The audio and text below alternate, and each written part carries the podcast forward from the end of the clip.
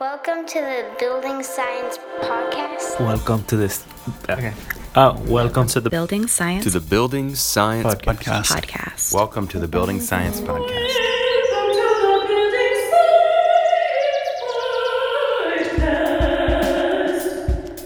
bringing the human factor to architecture and design.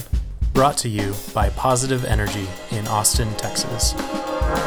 Okay, hello and welcome back. Welcome back, everyone. Welcome back to the Building Science Podcast. I'm here as always with my sidekick and friend Miguel. Say hello, Miguel.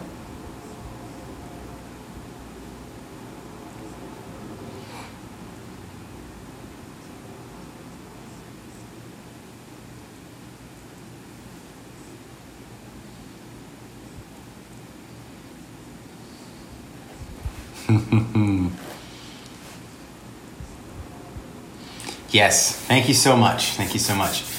Okay, so welcome back. Today we're going to be talking about indoor air quality. I'm sure it's on a lot of folks' minds.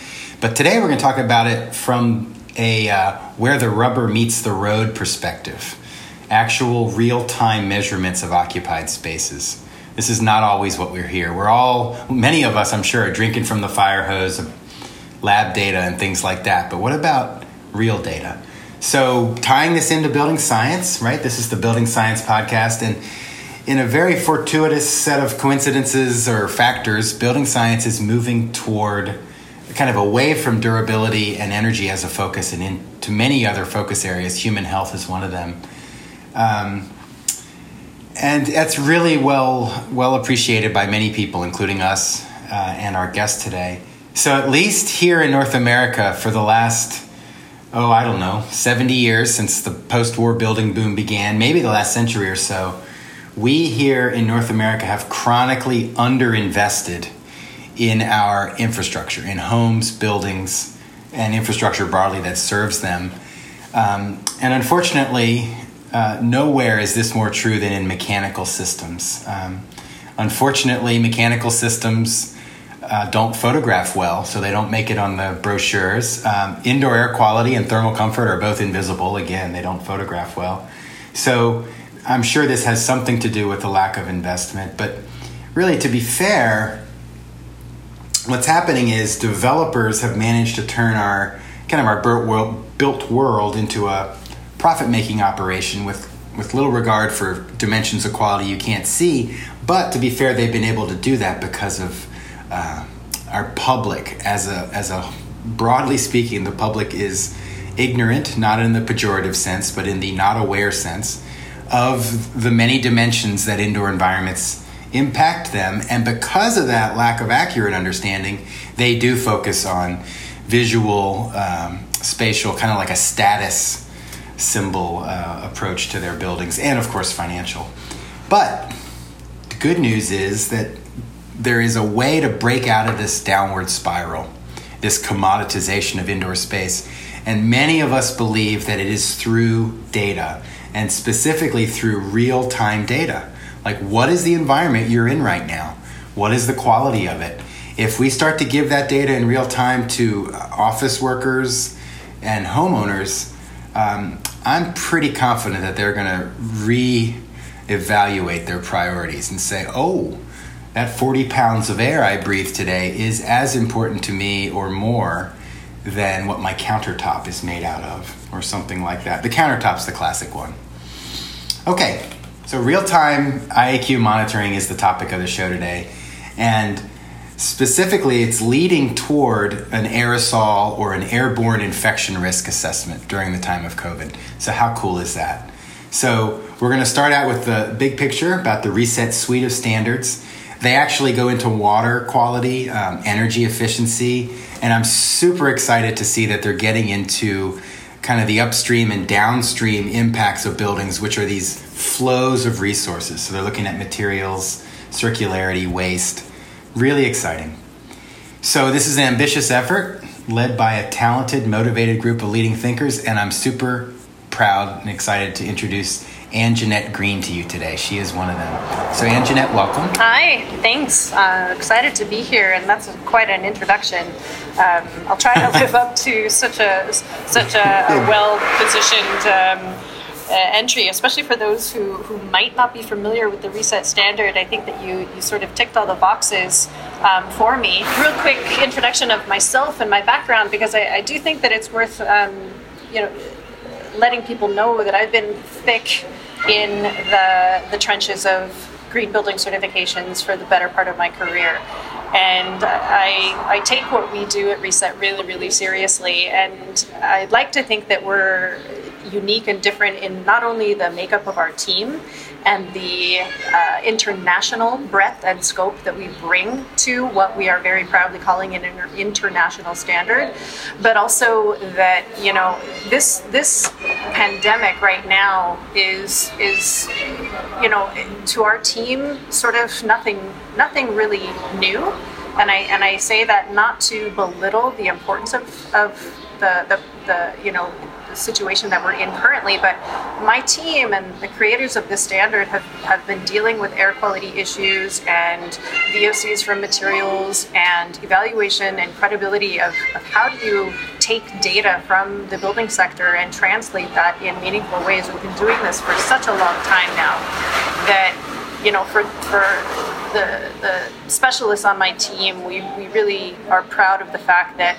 you know, this pandemic is, is similar to air quality issues and pandemics, quote unquote, air mm-hmm. apocalyptic levels of pollution that we've been, you know, we've been really in the trenches of it for uh, the last seven years. So we are an international team of scrappy enthusiasts um, who love what we do. And my background is actually in material uh, analysis and chemical reformulation. And it's it's no surprise then that our interest lies very heavily in the cross section of materials and how chemical uh, influences from materials um, play a really big role in our indoor air quality. But also, of course, this this very versed conversation that we have about air pollutants that are coming from the outdoor situation and leaking in um, to our built environments. So Reset is the product of a lot of innovation and a lot of uh, time and energy spent, and it hits a lot of these targets. How do you hit um, energy goals? While right. maintaining good air quality? How do you evaluate materials and come up with good air quality? So my background and expertise is I'm a, a you know an auditor and an enthusiast and and uh, AP and all of these other certification programs, which is why we harmonize so well with them and hopefully why we are able to do what we do with the standard. Awesome, great introduction. And you know you only have to say something profound every other sentence. okay. Not every sentence. Just want to do a quick announcement, you guys. Um, Anjanette is in a public place in Oaxaca, Mexico. So if you hear some background noise, just enjoy it. Just think of uh, Oaxaca. It's a beautiful place to be. So, if, if you could, could you give us a brief overview? Um, I'm, I'm interested in how did Reset get started, and then did, were you at there at the very beginning? If not, how did you get started?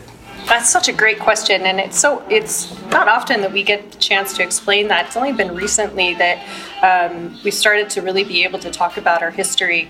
Um, the the company started out of Shanghai. Our CEO is actually Canadian and moved to Shanghai. He's been there for almost 20 years now, and as an architect, um, the the team was was in Shanghai and one of the things that was new was this idea of sustainable and green architecture. Nobody really knew how to do that over there. And certainly certifications and LEED were they were known, but they were just not adopted. Um, they had no traction over there whatsoever.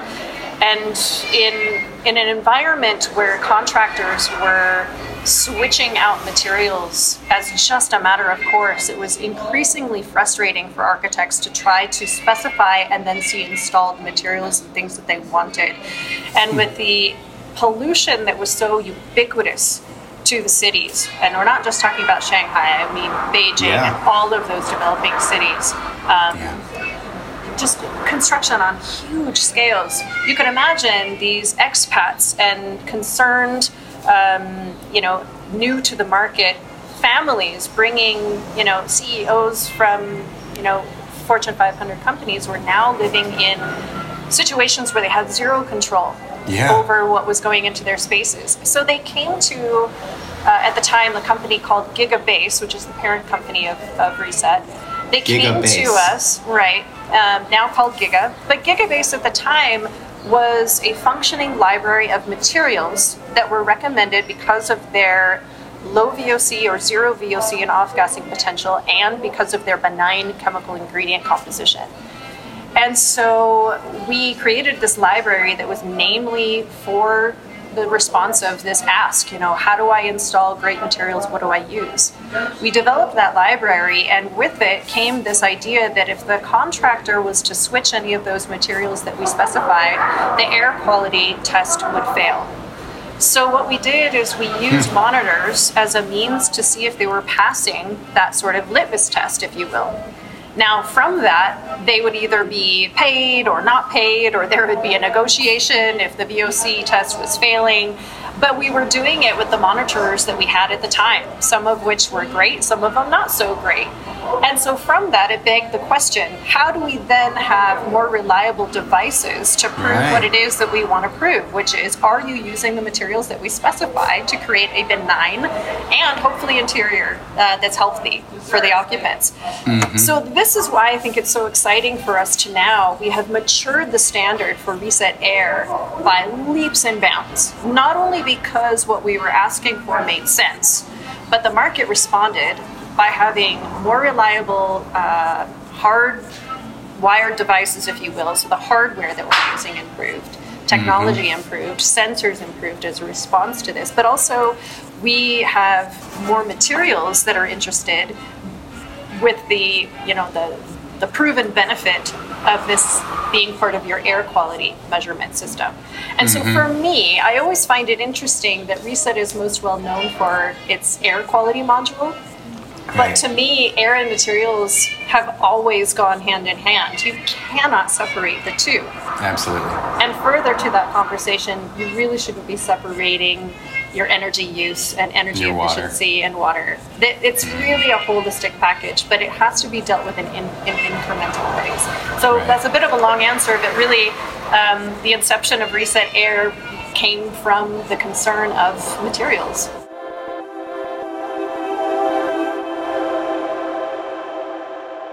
So I actually joined the Reset um, team. It was before it was called Reset. I joined the team in uh, when I moved to Shanghai. I lived in Shanghai for about four years and was in the trenches with the team developing the Gigabase standard, which is a multi-attribute standard that looked at water usage and energy and all of those multi-parameters that need to be considered. Um, and then dove into air because during 2014, I don't know how many people visited China at the time, but we were in air apocalyptic levels of air quality. It was the worst yeah. that the world had ever seen. And because of the urgency of that, we focused on air quality and how to monitor that. So yes, I, I very much am familiar. I know exactly what it's like to wear a mask. Wearing a mask for me, um, I, as a matter of course, carry three N95 masks in my suitcase at all times. Um, I have been monitoring my own air quality um, for years and have informed and given lectures on this um, for a long time prior to this pandemic. So again, I don't want to belittle the importance of this pandemic, but what I would really encourage people to understand is that A, if you had monitoring in place prior to the pandemic, you would be in a much better position to understand what you need to do for remediation. And secondly, don't hang your hat on the fact that it's only this pandemic. Because what happens is we try to fix one problem, forgetting about future problems. If we had had that same logic in 2013, when we were faced with outdoor air pollution, we would not have been prepared for an indoor air quality pollution or pandemic such as what we see. And this this will bleed into hopefully what we talk about further on the call, which is you know people who have wildfire pollutant issues. Yep. Um, people there's global warming issues. There's there's a host of issues that we all need to sort of leverage ourselves um, and hedge against, not just this pandemic. And I, I don't want to lose sight of the importance of preparedness. Yeah, I will definitely. I'll definitely bring you back to that. And let's just stay with hardware. And I have a quick inter- interjection, which is that when I talked about how we've been under investigate under investing in our infrastructure, there's a reality that even if you are measuring, oh my gosh, I need to increase ventilation air. Well, you need the hardware to add ventilation air. If you need to dry the air, you need a dehumidifier, right? If you need better particulate capture, you need good tight ducting and low um, bypass filters. So the fact that we've underinvested means that, frankly, we don't have the quality, the capability, the versatility that we need, frankly, to respond to s- signals from sensors. I mean, it's such a hot button issue right now, especially when we're talking to a lot of schools in the U.S. We just did a presentation with the USGBC in partnership with the you know school um, district, if you will, on the West Coast, who are trying to understand how do we deal with COVID and wildfires at the same time. And the, and the, the response to that is really, you know, it's hard for us. It's heartbreaking actually It because uh, when when you start asking even the most fundamental questions, is like, okay, well, what kind of ventilation system do you have? And they can't answer you.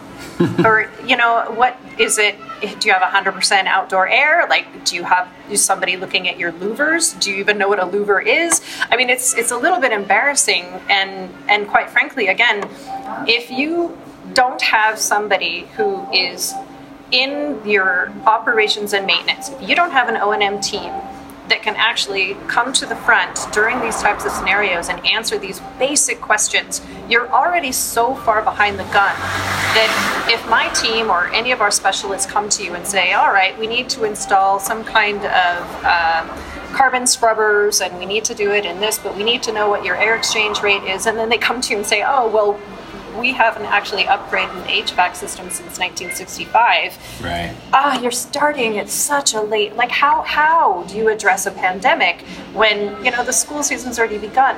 You're so far behind. And so, to that, I think that you know, if nothing else, our the reset standard, I, I hope will will cause people to start asking the right questions to then get themselves to understand. Okay, where do we even begin? And what is the correct nuanced response for our particular scenario that's regionalized and can be weighted properly?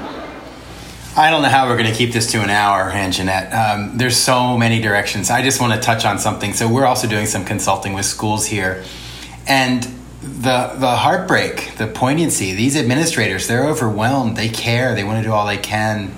Yeah. So And- thank you for doing that. and yeah, and you know, to that, I just have to say one thing. Whether you're a teacher or whether you're a concerned parent, I really want to make sure that these are not the people who are these are not the people who need to be responsible for monitoring a classroom. A Right. teacher is not a technical They're a expert, nor teacher. should they should be. And they need to be busy. They don't. They need to be busy teaching, not trying to plug in and move around a, a mobile filter. Right. Yeah. So I think that um, we have always in our presentations sort of tried to champion the owners and you know operators the maintenance folks. Um, our, our ceo lovingly calls him krusty the engineer. And they are now the superheroes. And i think we really need to flip this, the switch um, and ensure that those are the folks that right now those are our essential workers, right? And I don't think that they've received the acknowledgement or the empowerment that they need in order to do what is, necessary to be done. Yeah, well said. Okay, let's let's go back a time. Yeah, I agree completely. They they are the superheroes, facility managers. Um, so you mentioned the sensors, right? And so of course I think, oh, we have a you know mass spectrometer in there, and we're just evaluating the different chemical species, but that's not really what you had. Or wha- here's a challenge for you, Anjanette. Can you characterize fairly succinctly the what you've seen is the broad arc of sensor development, and, and what are you using today?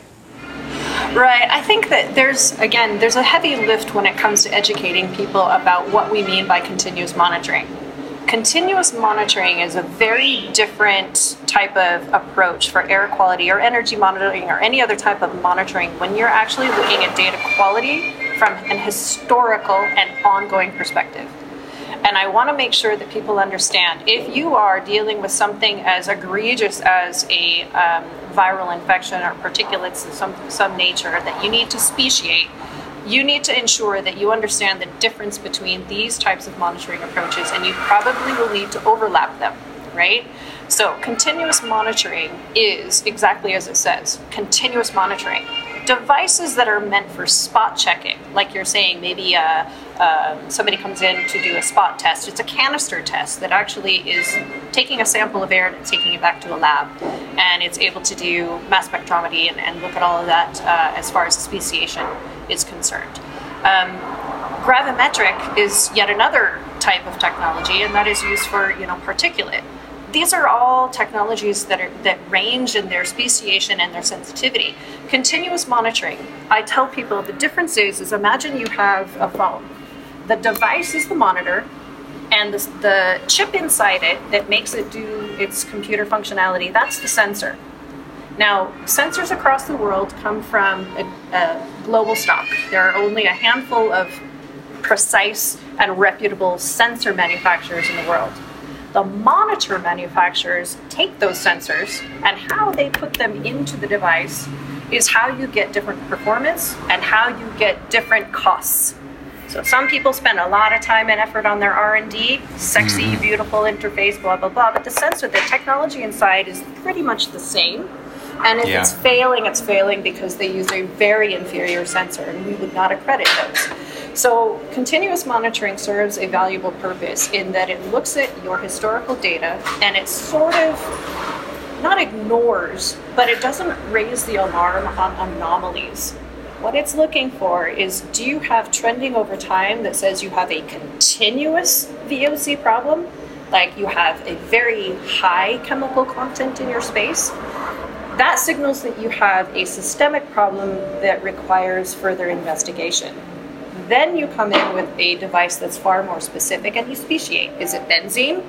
Or is it just some kind of off gassing that's coming because you're, you know, having happy hour every Friday and you're getting some kind of effluent mm. from whiskey? Or Axe body spray or Right. whatever it is. Things that you should or should not necessarily be concerned with. So think of continuous monitoring as a tool in a toolkit that's going to tell you specifics over a course of time that is ongoing performance based rather than some kind of specific spot in time.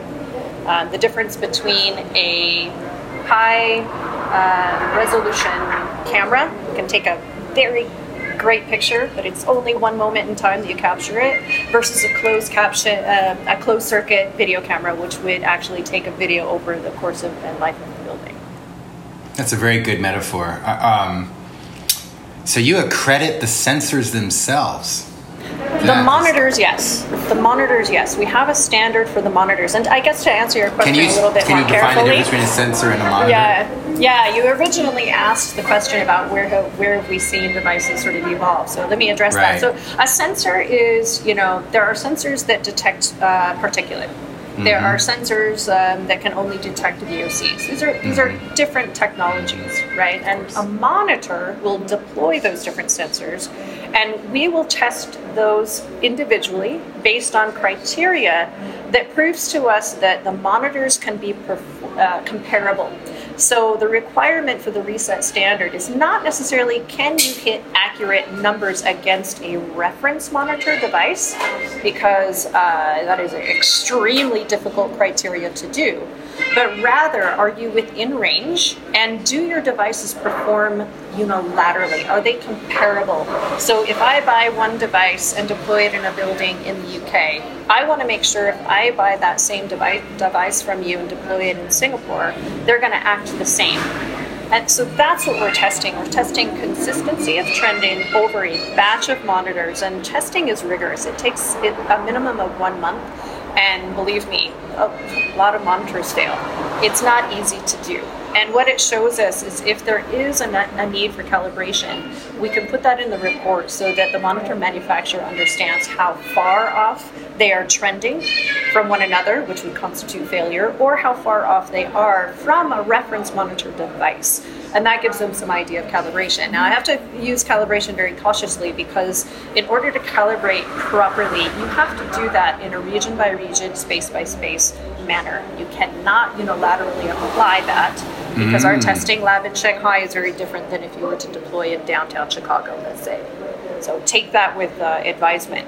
But what we've seen over time, when we initially started testing monitors, there was zero consistency. They were all over the map. You could not test one against the other and come up with anything of consequence. Whereas now we're seeing consistency to the degree that they're just getting better and better and better, and our confidence level in their accuracy is getting better and better. Um, we're actually really excited in that we're getting really close to a grade A monitor standard, which is kind of going to blow the doors off the industry because it will be the first time that particle counting will come into the fore. And I'll bring that up only because of in this space of pandemic, particle counting is very unique in that it does not discern between liquid and dry particle, but it actually lumps them both together. So you can imagine this conversation of liquid aerosols and droplets, how important it is for us to be able to detect those in a given air sample. Yeah, fascinating. And uh, so I, I'm personally interested in this. I'm trying to think about the interview in context of keeping us on track, but there's so much to cover. So I think we're okay. We can talk a little bit more about about monitors. Um, are these uh, resolved? So uh, here's what I'm getting at: that the the ultrafine particles, the nanoparticles that we breathe in, if you measure by ma- mass per volume, those are going to be extremely low. But if you measure by like how much surface area they bring into my lungs, their smaller particles are actually carrying more disease risk or more um, health risk. Um, do, do you have a sensor like PM two point five is two and a half microns and smaller, but it's really down like around hundred micron, uh, excuse me, hundred nanometers and smaller.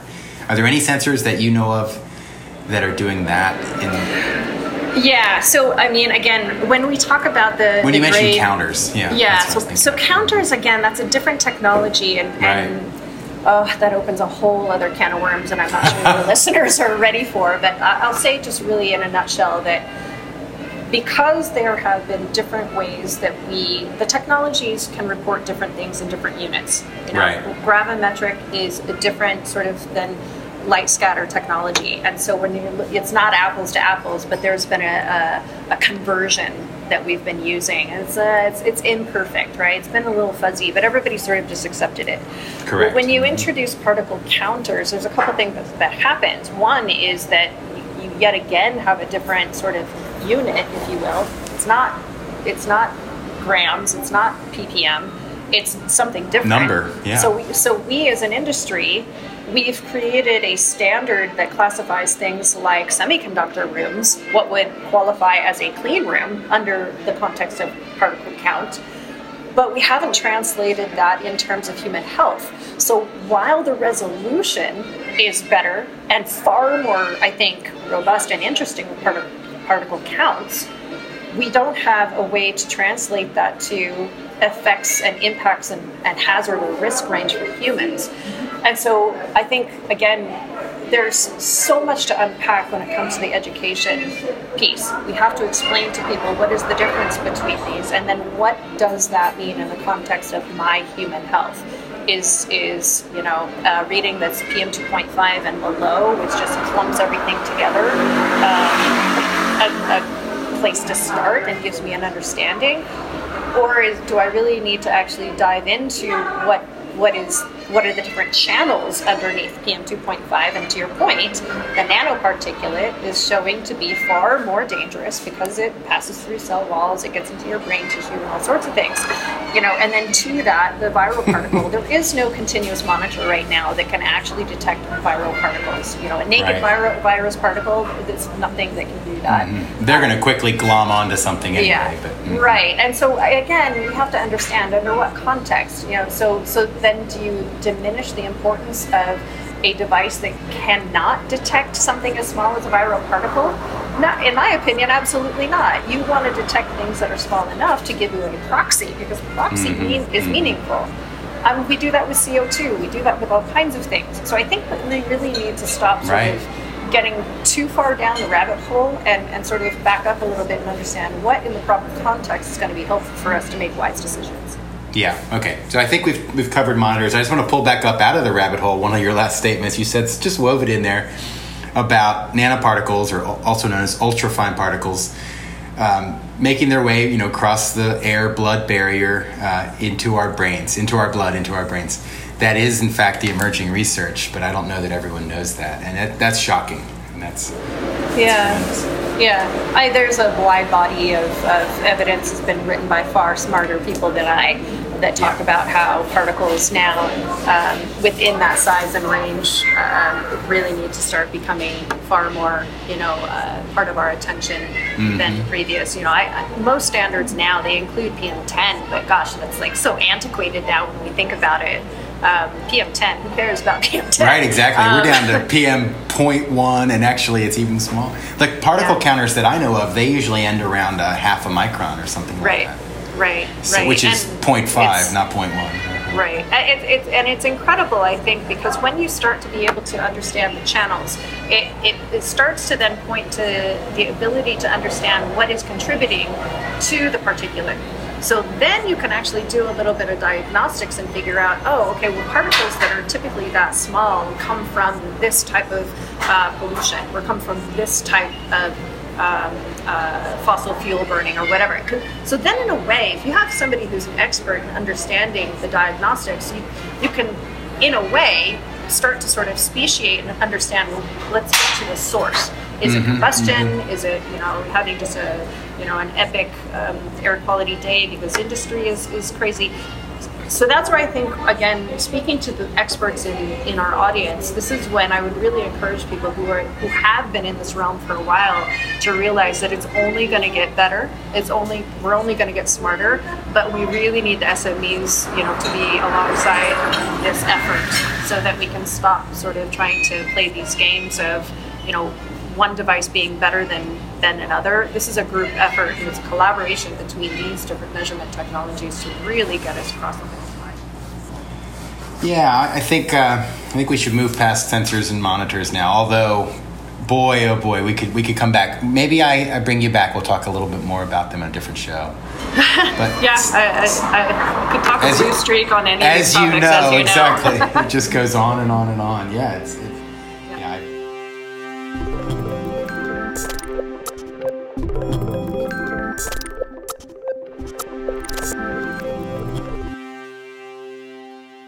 Um, so let's talk about how these sensors are used, or excuse me, how these monitors are used.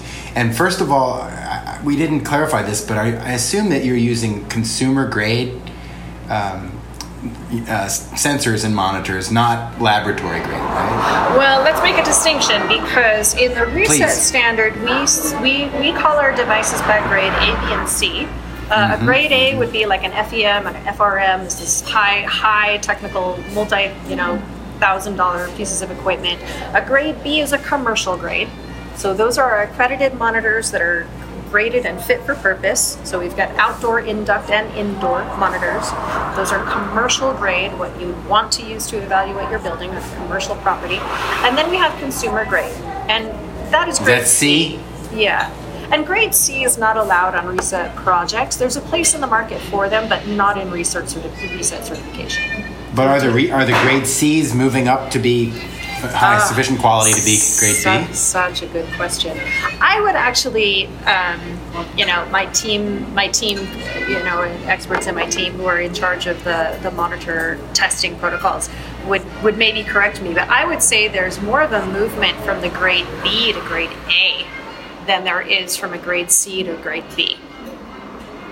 And I, I think that's a fair statement. Okay, and I, I actually very I'm getting very serious about. I want to talk to you guys again about monitors. That that should be a whole episode. I, I wanted to get more to the kind of the rub, where the rubber meets the mo- road. What do we do about the data, and how can that transform society? And then uh, also talk about COVID a little. But just just touching very briefly, and we'll maybe this is the last. Could you put a relative price range on those three grades, A, B, C? I mean, so I could say grade C, let's say three hundred dollars. That's what that's what they cost on, on the order of. Our grade B, ten x. Such a good question. Okay, so there's two fact well, there's three factors that play in here, and and all of them are really important, especially for project teams who are looking to deploy and want to make a quote to their client. Number Right. one is there is going to be a variance in price depending upon, as I said before, the R and D that went into the monitor itself. Some monitor manufacturers have spent a lot of time and energy in making sure the monitor looks good. It's an attractive, and that's important because these are going on the wall, right? Architects don't like stuff on their walls, and so the monitor needs to be something that can actually be blended in. And importantly, it need if it's going to have some kind of uh, display or face on it that's displaying numbers, it's really important that that option can either be toggled on or off or covered up. Now you can imagine the, you know, the sort of trepidation that a lot of project owners have by putting a display on the wall that might every day, every day tell them they're in the red, you know, lack of a better description. so, so there's a there's a there's a hesitation that goes with that. So the price of the monitor is not only just like how how sexy and, and great the interface is, how you know its cover looks, how it connects, how easily it adapts to Wi-Fi or to Ethernet. There's a whole host of things that need to be considered as far as why that price point is where it is. Um, the, the most important that I think is worth noting is some of these have uh, a swap technology that allows you to take the sensor cartridge out and replace it when and if there's a new technology or when that sensor just ages out and needs to be Awesome. uh, replaced. Now, you can imagine that's a very different price point than a device that, that doesn't have that. So there's a there's a, a get what you pay for piece. Um, and some of those, you know, very sort of nitty gritty devices still pass the accreditation requirements, um, but they don't have all those bells and whistles. And those can start at a price point, depending on your market, as low as 200 the highest point at 2000 so again there's a big range based Yeah. on how much has gone into the development of that uh, of that device itself. Now the other part of that is how you determine fit for purpose. An outdoor monitor is a very different device than a monitor that you put indoors on the wall we're talking about something that has uh, protection against snow and freezing, rain, um, insects coming into it. They have to have this. This is a very different type of machinery, and the sensitivity to that cost is going to be reflective in how they had to build that. Um, it has to be mounted on an outdoor, you know, parapet. It's very different, right? Um, so, and then to speak to the third, you know, piece is you've got induct devices as well.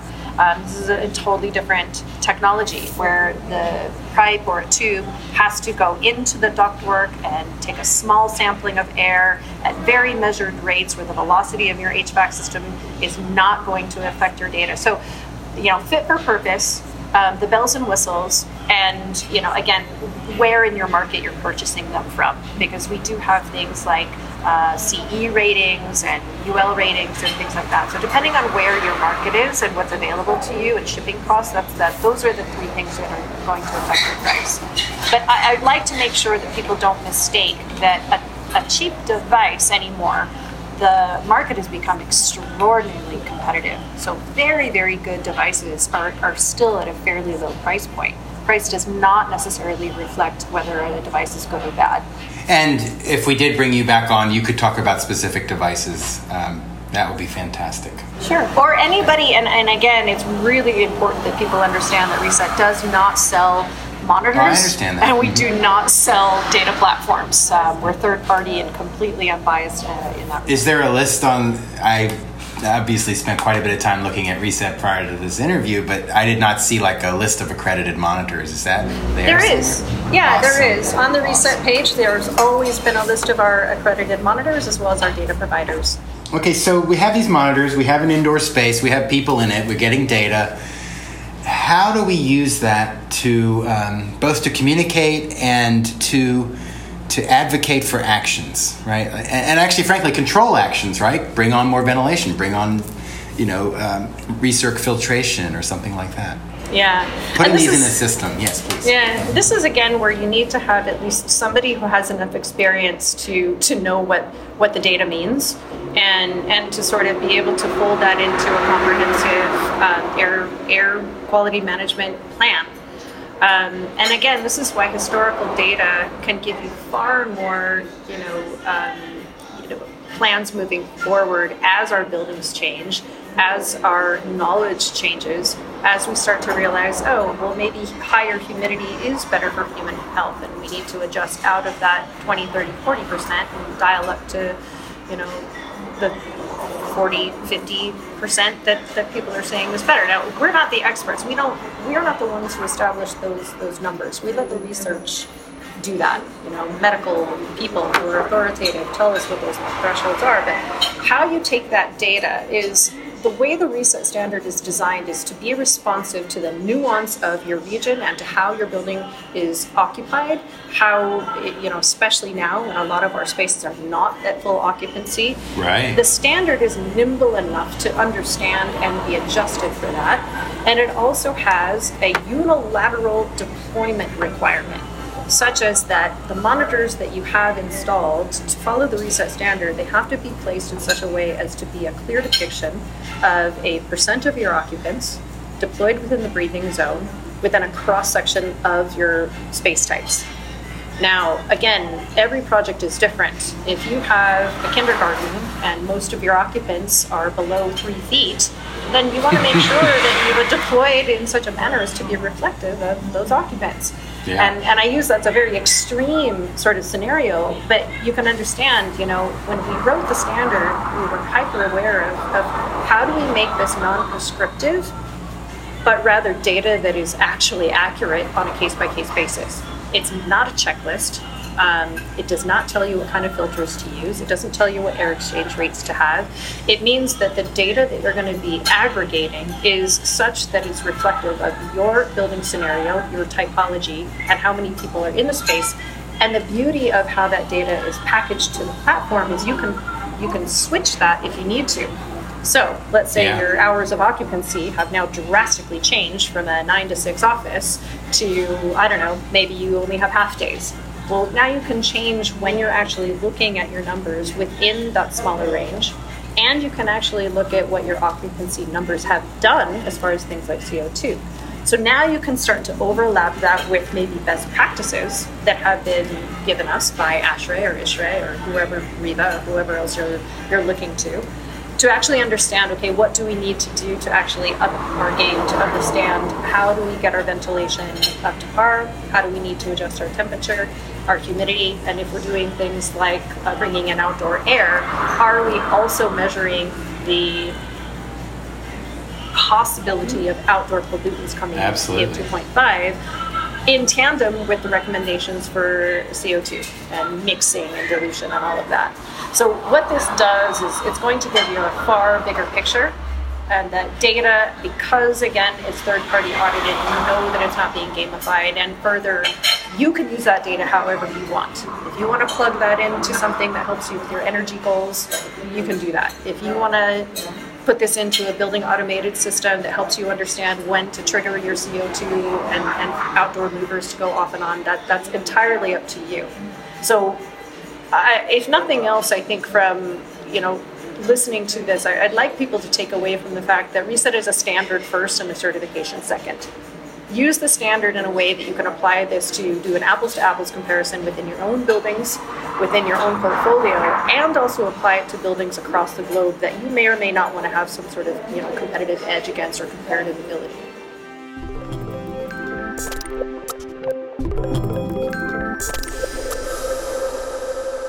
So we have these sensors. I'd like to get a sense of um, like what types of buildings they're in. Um, it sounds like you mentioned offices and schools. I'd like to get a sense of the breadth of that. And then if you also could give us a sense of uh, where in the world are they? Ah. Oh gosh. Well, I mean, we have And you have 30 seconds. Go. all over the world in a variety of typologies. Okay, good. Done. yeah. Okay. So, so the, the fun part of that is on the Reset website, we have a we have projects that if they have elected to make themselves public, um, anybody can go in and they can actually look at all kinds of metadata about the project. They can find out where in the world it is. You can actually do filters by city and country if you want to, um, and you can search by typology, which is either CI, so a commercial interiors project, or a CS, a commercial, or excuse me, a core and shell project. Um, now, while CI and CS, you know, is a very broad sort of categorization of how you deploy the standard, because that's looking at two very different things. It's another show entirely. Um, Yes. But as far as a good one. typologies, typologies, we we've you know deployed the standard in uh, cathedrals that are Hmm. Decades old, uh, old stone Gothic cathedrals. Um, we have deployed in uh, sports complexes, huge pieces of real estate. Um, we have in commercial brand names that people would be very familiar with, from the luxury brands to your everyday um, coffee favorite coffee shop and coffee roastery. So there really is no typology that currently cannot be adapted to either looking at your indoor air quality measurements, basically behavioral influences, or sort of diving into what the lungs of the building are doing. So that's your core and shell. Now, reset, you know, we've we've started to look at how do we get more adaptable to things like uh, residential. So we have reset for residential that really stands for a single family type of freestanding house. Mm-hmm. So if you wanted to look at uh, air quality for your own residence, we've written a standard for that and what we're calling multi-dwelling. So this would be your hotels, your um, college campuses, places where you have multi-dwellings, but the ownership and the maintenance of it is quite different. But you still have occupants that are in spaces that are that are acting 24/7, um, like a, a, sleeping quarter and places like uh, elderly care facilities, where you need to have very rigorous understanding of your air quality and what those numbers mean. Yeah, so it's it's not for this show, but elderly care facilities, it's it kind of keeps me up at night, like uh, people like you and I have expertise in, I feel like I should stop everything and start going door to door in my town, walking into these spaces and saying, "What are you doing?" Heartbreaking. Okay, so where I want to go next is toward these. Well, you know what? We, we actually should to do reset justice before we talk about uh, air quality optimization and then COVID. That's how we'll end. To talk to me a little bit about the water quality and then the materiality. You have the materials. It started with materials, but now you're adding this circularity. Oh, yeah, and I'm only going to be able to touch on it. Well, uh, you know, water, I'm not going to be able to, to, to say much about it because, again, you know, we're looking at water again under terms of data quality and continuous monitoring. And that, again, it's very different than water sampling. And so far, you know, when you're looking at continuous monitoring, that's very different. And what you can actually get as far as measurements from continuous data is very different than a water sample. Um, so I think that again we have to educate people as to what the understanding is. Like, what are we measuring? We're trying to measure overall usage and monitoring how much. We're not we're not monitoring a low flow. Uh, faucet, for example, but we're looking at how, where and how do you put sensors in and sub-metering in in such a way that you have ongoing data performance. Um, are there requirements for you know uh, total suspended solids and things like that? Well, yes, but don't confuse what our standard is asking as far as data quality from the importance of maybe a spot test. Again, it, it, it's relative to the module in the same way that air, air sampling is, is relative you know, sampling a piece of air or part of air with a canister test and then taking it to the lab is very different than continuous monitoring. And, and water is exactly the same concept, you know. So I, I think that one thing, again, just to prepare people coming down the road is understand the difference a fundamental difference with the reset standard is that it is a quality of data standard and we're trying to understand where do we draw a line in the sand so that everybody is monitoring and using their baseline criteria the same way because if you're monitoring in a different fashion than i'm monitoring then there's no comparability and then nobody actually has any credibility so the data quality standard part is really where water would, would sort of shine, same with energy, the same with uh, materials to that effect. Okay, so with with water, it's as though one of the primary data that come out is um, consumption data, how much water is being consumed, and then because it's a data quality standard, is is that another way of saying that you you don't find sensors of sufficient quality to sample actually something like total dissolved solids? Yeah, and it depends on again, it depends on the pollutant. Some are really good at detecting some things, and some are just not quite there yet. They just don't have the ability to do that. Yeah, it's interesting. I've been having some conversations recently about uh, municipal water quality and the kind of the, su- the surprising and scary actions that uh, some of the public water systems are uh, undergo, where they'll dump like magnesium in them to get calcium out of the lines, and then so suddenly magnesium is super high for a few weeks. Yeah, and we don't or, know. You like- know, in, in places like China, where there is a you know a standard that you that you do need to add a certain amount of chlorine to the water, but there's no limit to how much. Yikes! And so, like you, you just have water in many places that's you know very high in certain pollutants because there's there's a minimum but there's no maximum. Now, I mean, I, I should caution it that I haven't looked at the water quality standards for China for a long time, but when I was living there, that was again one of the concerns. It's like mm-hmm. you have these you know requirements, but how, how you measure something, you know, with this adage of you can't you can't mend or can't fix, you can't understand something you can't measure. It's it's just so appropriate uh, part of the conversation for us to be having right now, right? It's Yeah, really at I the love it. of how Mhm. we move forward. It is super because yes, because pre-COVID, I mean, um, it's as though truth has been weaponized in our society, and so having a standard that says, "Look, we're going to create this confident floor of data quality, and then on that we can build off of that base." That's so important. And I, I, I can't, uh, you know, overstate that enough. And I think that's one of the one of the complexities of our standard that most people kind of take for granted and and also misunderstand. And it, it- for us at Reset, you know, we have spent careers worth of trying to get people to understand there was no standard for data quality. There was no standard for how data came in. There was no standard. If you look at John Hopkins, John Hopkins, they're the ones who create this, the dashboard by which we look at viral. Even they, on a lot of their webinars, have talked about the lacks you know, data quality, the lack of data quality standards. They have data that comes in that contributes to the numbers that we look at on maps of where COVID is coming from, but there's no standard for the data that comes in. They have to clean it, but they have to clean it on their own methodologies. So Wow. if we don't even have data standards for something as important as, you know, the dashboard by which we are measuring COVID, why would anybody imagine that we have standards for something like a certification for air quality? We had no standard for monitors. We had no standard for how the data came in. We had no standard for requiring a data audit. None of that. And so I find it surprising that, you know, the biggest part of this conversation that we have to have with people is that for us, the heaviest lift was to create a standard that we felt was reputable, and everything else is built upon that based on what the best practices say. You know, if you don't have a foundation of data quality, people are going to poke holes in what it is you're delivering. And everybody is going to be starting to, you know, deliver their own you know, aggregate of data averaged on one hour. One data point per one hour is what we're giving. Uh, What does that even mean? You know, if there's no standard for that, the quality of that data, the quantity of that data, we're all then we're, we're getting nowhere. We have we have smart buildings that are acting dumb. Yeah, yeah. You know, I bet you are thinking, and I am thinking. I know I am thinking this, and a lot of our listeners too.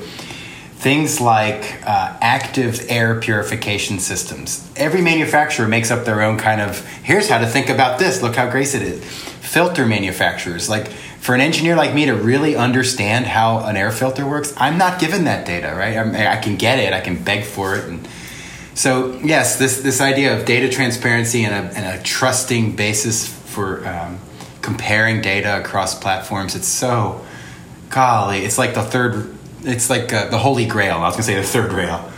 Uh, it depends on who you are. That might be the third rail. Exactly, it's The either other, or. the other thing I would like to enunciate with that is that the reset standard, we are one of the only standards that will actually post all of our standards out there transparently for everyone and for free. So if you if you want to understand how do I deploy according to the reset standard for you know uh, my house, you can download that for free. You can read it. Um, how what by what is what is the testing criteria for a monitor? you can look at that. Now, you might not understand it because some of this is highly technical, which is also why we require for every project you have an accredited AP. It's not a bonus point, it's a requirement because it's technical. and I think that again, you know, a lot of the standards that are out there promoting themselves, you either have to purchase the standard um, and and or they're not transparent about the you know the grading or the certification. And I, I feel like that's a, a step in the wrong direction. It's like if I if I'm certified platinum, I want to know what made me platinum. What was the difference between platinum and silver? And if you can't tell me that in a transparent way, then what as a building owner am I supposed to a do with that? How do I know where I stand? And secondly, why didn't I get platinum? Like what can I do better? If, if you don't know the scoring methodology or the algorithm, which is, oh, I just get so tired of hearing the word algorithm. We use this amazing algorithm to tell you, you know, this index number. Well, what's behind that? So Reset, we're very transparent in how we do that um, with, with everything, respect to how our data is aggregated, what is required to become a data platform. Um, you know, the whole process is, is out there for everybody to actually dig into if they would like to. Yeah, I share your concern about algorithms being the, the secret uh, levers that rule our society. But so somehow Giga then, or excuse me, Reset. No, Giga is a program and Giga is the corporation, right? Reset is the program, Giga is the corporation. Right, you have it right. So Yes. Giga is the parent company. Parent company. Um, and under that is the Reset standard. Okay, so so my point was that Giga then, by having this transparency and it's available for free, they have been engaged in some sort of business model innovation and or philanthropy. I, I don't know what, but they figured out a way to keep you employed and yet give a lot of really valuable information away. Yeah, I, I, I mean, this is such a great sort of topic. We've we've talked internally an awful lot. Now, I don't know, my team might might might, but they might not appreciate me saying this. But I've said that we're as close in China. We're as close to a nonprofit as you can get. You mm-hmm. know, because mm-hmm. we are not in this because we're making hand over fist money with our. We don't even have a registration fee for Reset. We have a certification fee and an annual audit fee. We pay our auditors to go in, boots on the ground, and audit, you know, a, a- building before it gets certified. Right. Um, and we're not getting rich off of that. What we're what we're re- interested in, and what, if you look at the reset standard, we have you know our three main intents are to bring health and you know betterment to the planet, to actually elevate and under and educate people on the importance of data quality, and to actually you know arrive at a point where this is a collaborative effort. This is we alone are not going to be able to move the needle on this.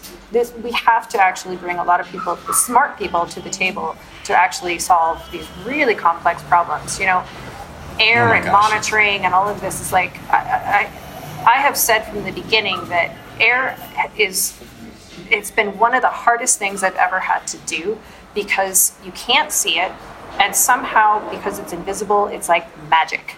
It's like it's not there. And the same thing with you know harmful chemicals and materials. It's such a long span of time before you actually can see any impacts that it is easy easily to dismiss easy to dismiss. Absolutely. and it- that is i mean it's just not getting us anywhere. So we need to have an, a huge education piece and an inspirational type of you know atmosphere that people can come to the table and start looking at complex problems and solving them in really innovative ways Absolutely, yeah, and it, it just goes on and on. The the hall of mirrors of air quality, because you know basically the two categories are chemicals and microbes, and now we know that the microbes are eating the chemicals, and then microbial metabolites are now new chemicals that interact with the other chemicals and then get eaten in turn. It's just yeah we call that a crazy cocktail it's a crazy cocktail. Yeah, so let, let's let's start to zero in because we need to start wrapping up. But so fundamentally, you know, we should have made this clear early in the show, listeners. Thank, thanks for waiting to hear this now. But we when we talk about air quality data, we're talking about the basics like um, temperature, humidity, CO two, PM two point five, and VOCs. Probably those five.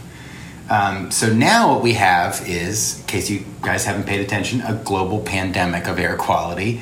And we have these sensors, but we also have this incredible empirical data stream, like people getting sick. And I don't know that we're doing this, but it certainly seems like instead of going into the laboratory where you have laboratory settings and you've consciously narrowed your variables such that any conclusion you receive maybe maybe is useful but it's also not the crazy cocktail.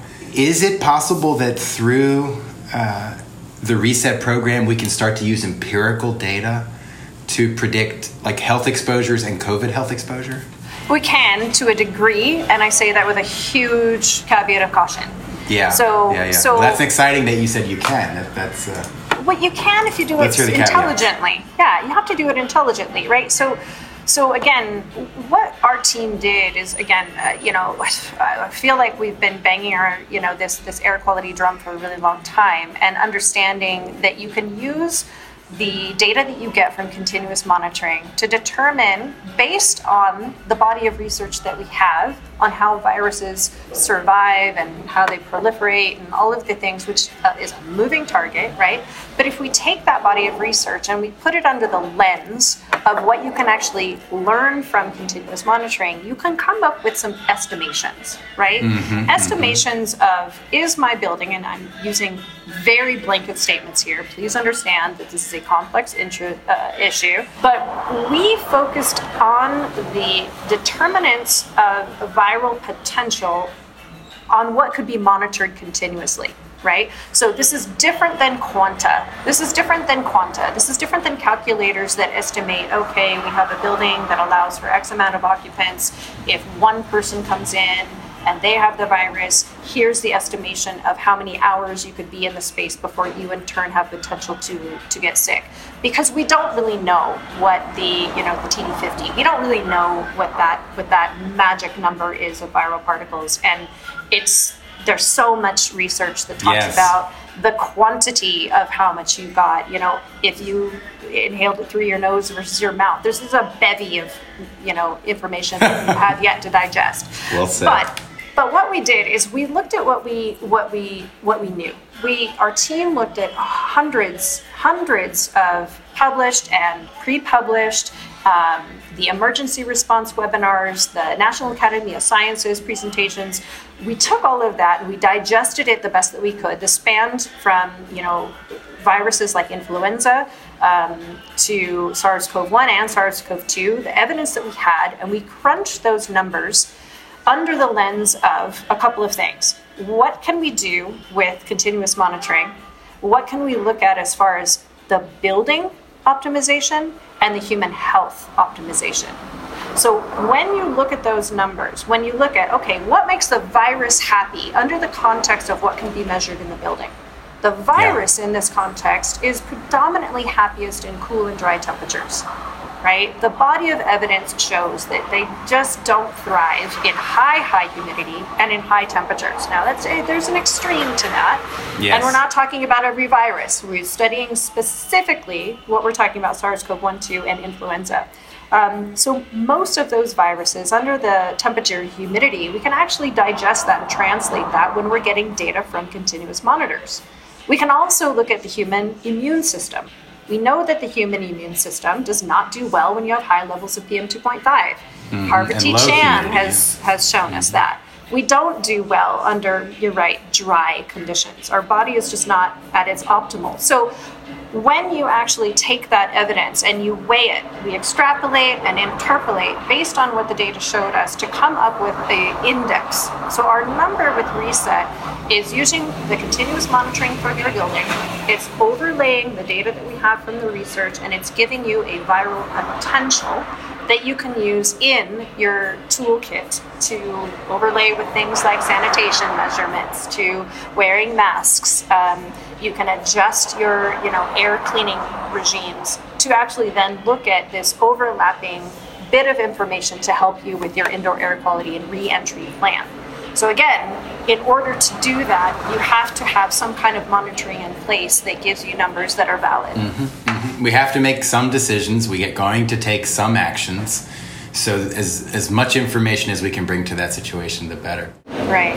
But you can imagine how different it is for a project that has historical evidence of where their humidity lies in the winter versus the summer, or where their their average temperature or mean temperature lies. If they have six months worth or a year's worth of data going into this pandemic, they're already so far ahead of the curve.